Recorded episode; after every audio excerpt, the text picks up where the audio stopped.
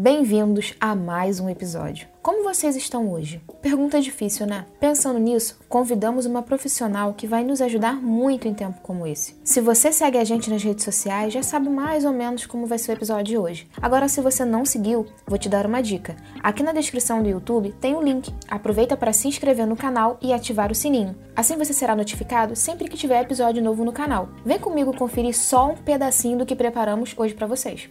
Olá, meu nome é Mirelle, falo aqui de Serra, Espírito Santo. Eu sou psicóloga e hoje eu fui convidada a responder algumas perguntas sobre saúde mental, envelhecimento e quarentena. Para quem me conhece, sabe que eu sou rainha dos áudios enormes. Então vou tentar falar brevemente sobre o canal sem me estender muito. Mas você que está chegando hoje, primeiramente você deve estar se perguntando quem sou eu. Meu nome é Elizabeth Carvalho e você está no meu tempo.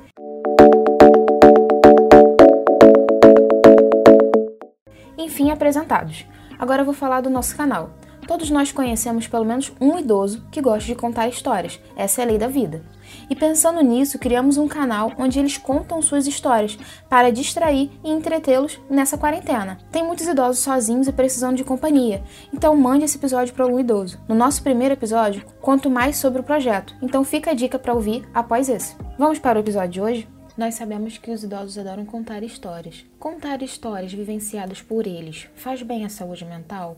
A resposta é sim, faz muito bem para a saúde mental. Vivenciar, resgatar esses sentimentos, né, de experiências vividas, né, é muito bom fazer esse resgate dessas lembranças antigas, né, dessas experiências passadas. É, traz sentimentos prazerosos para a pessoa, né, além de estimular as funções cognitivas dela, que seria a fala, a percepção, a memória, principalmente, né, de fazer esse resgate, a atenção né? E a dramatização também, porque muitas vezes essa pessoa ela quer passar aquela o sentimento, a afeição do que aconteceu, né? E ela faz é, uma dramatização e isso é muito bom para mantê-la ativa, né? E trazer sentimentos é, positivos de estar tá se comunicando, de estar tá interação social, né?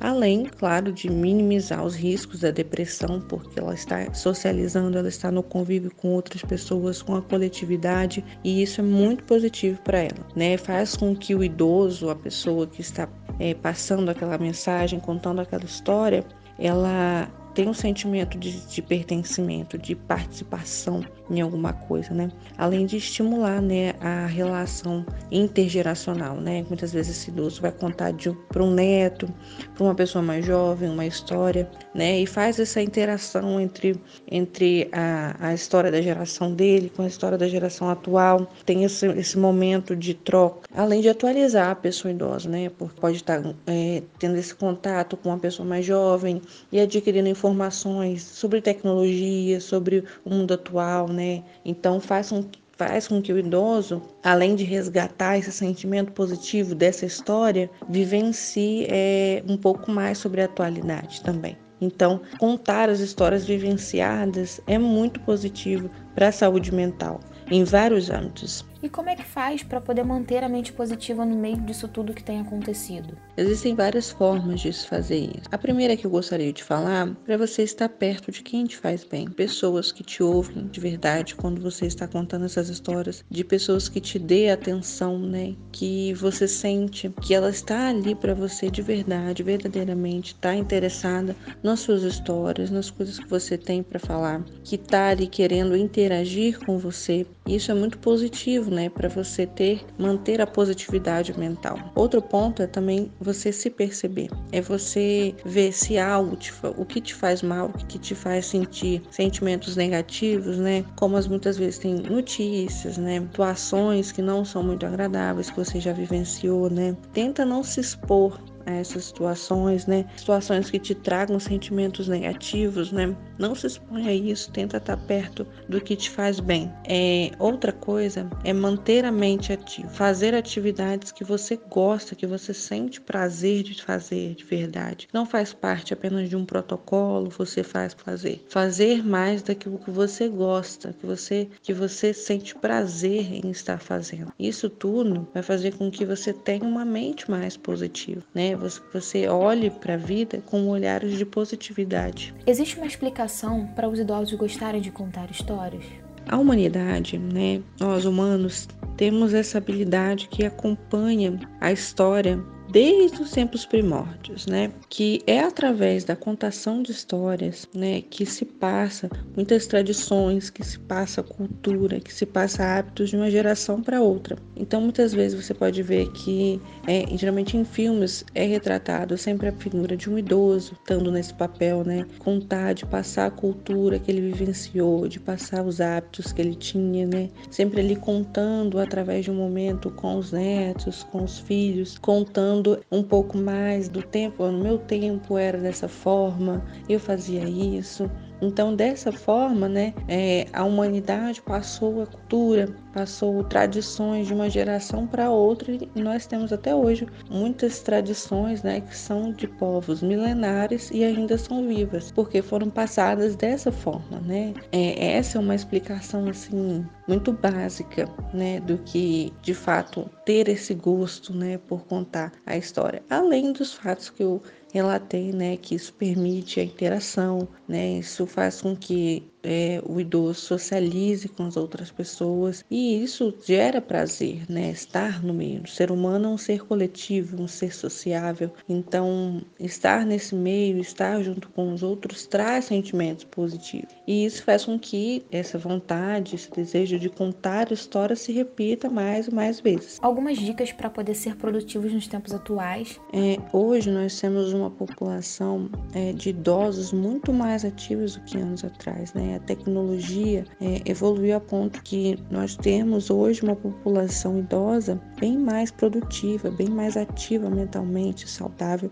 do que alguns anos atrás, né? A expectativa de vida aumentou de certa forma, né? Então, é, eu faço até aqui, levantando uma, uma outra questão à parte em relação à produtividade, é que nós temos hoje pessoas chegando a 60 anos, na idade assim, perto de aposentar, nós temos pessoas muitas vezes muito produtivas produtivas. Nós temos pessoas assim, claro, que dentro das limitações físicas, mas de certa forma, uma pessoa produtiva aos 60 anos, aos 65, né, perto dessa idade, e que de certa forma é retirada do mercado, né? Existe talvez assim um exílio evolutivo. Apenas porque ela atingiu certa idade, ela pode aposentar, então ela é retirada, né, é, desse desse contexto. Então, e aí acaba trazendo essa, toda essa produtividade é ignorada, né? Né? Então é, tem que fazer agora só porque ela atingiu esse momento, ela precisa é, ter hábitos de pessoa idosa, né? E de fato muitas vezes não, às vezes tem uma pessoa nessa idade que ela tem habilidades, ela é, ela é muito produtiva, ela gostaria de estar inserida no mercado, né? Assim, eu digo mercado porque questões mais assim, de trabalho, como carteira assinada, né? Mas a produtividade ela é muito subjetiva, né?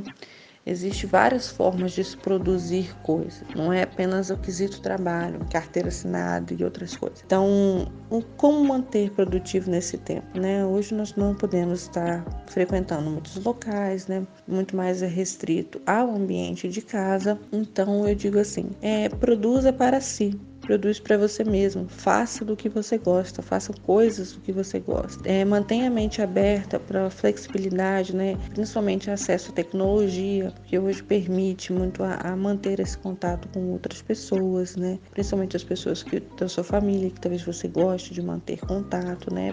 pessoas que te façam bem. E ser criativo, né? mantenha assim, em evidência as suas habilidades, coisas, traços seus que você gosta, que você gostaria de evidenciar. Se é um trabalho manual, se é passando seu conhecimento, né? É, arrume meios de fazer isso, né? Nem mínima forma que, que seja, né? É, se renove, diga sim às oportunidades, às mínimas coisas que aparecem. É, faça o que você tenha vontade de fazer que ainda não deu para fazer por N coisas e, e agora no momento mais de pandemia, né? Talvez essa oportunidade ela tenha crescido, né? Esteja atento aos pequenos detalhes, seja flexível flexível é, e aberto para o novo, porque Muitas coisas têm mudado com o passar dos anos e manter essa flexibilidade é muito importante para manter a atividade, né? E faça mais do que você gosta. Faça uma lista de coisas que você gostaria de fazer e ainda não fez, não deu tempo e coloque isso em prática, tá bom? Dessa forma você vai manter uma produtividade, mas uma produtividade que te favoreça, não uma produtividade cega, mas uma produtividade para si mesmo. E outras dicas para evitar a ansiedade nessa quarentena. Primeira coisa, se você, se essa ansiedade traz sintomas como palpitação no peito, insônia, coisas que te prejudiquem, né? Procure ajuda profissional, tá? De um psicólogo, um psiquiatra, para você tratar essa ansiedade, para você se conhecer melhor. E o autoconhecimento, eu digo que é o caminho para evitar essa ansiedade, né? Conheça seus gatilhos, conheça o que te faz mal, o que te faz bem. Outro ponto é evitar focar no lado negativo das coisas.